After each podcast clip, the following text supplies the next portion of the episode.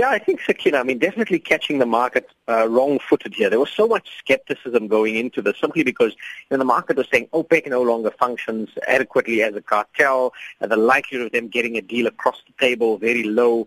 And they surprised all of those critics, effectively putting a deal across the line yesterday. Their meeting closed. It was their final day of their meeting in Vienna. And this occurs as they seem to have come to some sort of agreement with regards to Iran and Iraq.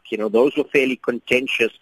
So they've come to some sort of agreement in terms of allowing them to keep production, slightly more elevated than previously had been discussed. Russia coming to the party over here. And then the big question mark for me, Sakina, I mean, we've had an over 10% rally in the oil price. It's now back above the $50 barrel mark. And the question is, can they actually deliver on this? Because if they can't, and the incentive to cheat remains very high, and this has been historically what's happened within OPEC, is that they agree to cuts, and then certain member nations feel as though they can actually circumvent the quotas and continue production at slightly higher than agreed levels. And that's effectively how it's unraveled over the course of the last several years. However, if they can actually stick to the kind of quotas that they've decided to impose upon themselves right now, we could easily see this oil price extend its gains from current levels around $52 a barrel to above $60 a barrel. Now, why is this important for us? It's great if you're an OPEC member. It's great if you're Russia,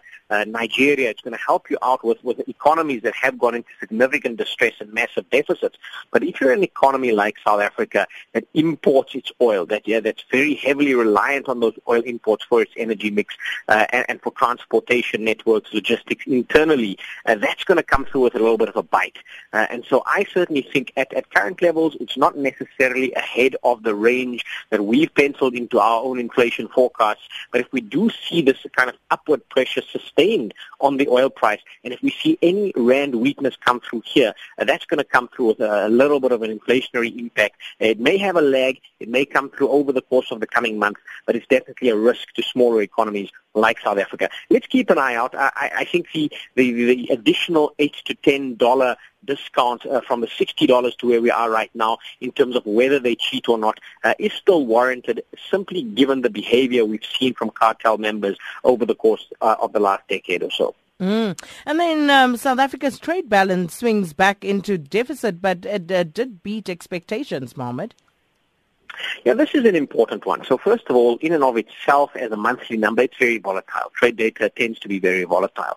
So moving into a deficit, it was a surplus of $7 billion in September. It's now a deficit of $4.4 billion. But this beat consensus forecasts. I must stress, though, consensus forecasts as well tend to bounce around, and they can be fairly volatile on a number as volatile as this. So I wouldn't necessarily read too much into that. What am I looking at? Well, whilst you look at the monthly volatility where exports slumped by around 11% over the month, imports rose a little bit. The more important thing for me, though, is looking at the full year-to-date number. And that's impressive, because our year-to-date deficit now standing at only $14.3 billion from for the same time last year, $59.5 billion. So that shows you that we've actually had a significant gain in terms of our external balances. We have had several months of trade surpluses on the back of a bounce in exports, but also a significant curtailing of our imports. Whether this is sustainable into the end of the year or not needs to be seen. I get the sense that you're probably going to see these deficits persist as you get the November and the December number as well. But it still leaves me relatively more optimistic than most with regards to the current account deficit for this year. We see that at just below 3.5%.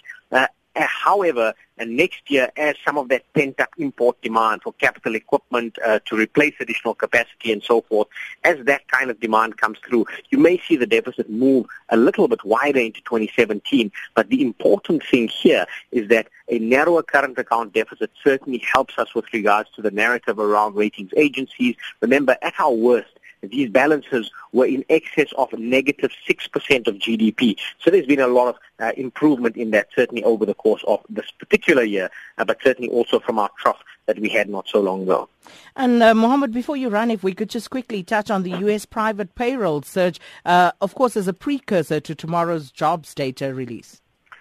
Yeah, I mean, it doesn't track 100%, but it's generally a good, reliable lead indicator. It's the private payrolls number out of the U.S., and that jumped up to 216,000 from 119,000 the previous month.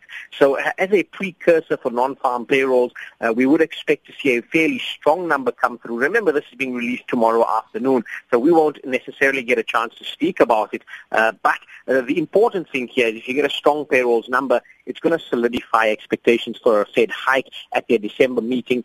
Is that market moving? I don't think so, simply because I think the Fed hike of 25 basis points in December is already fully priced into the market in many respects. So whilst you might get some shorter-term pressure on emerging market currencies like the Rand, I would expect that to abate simply because I think most of that is already in the price.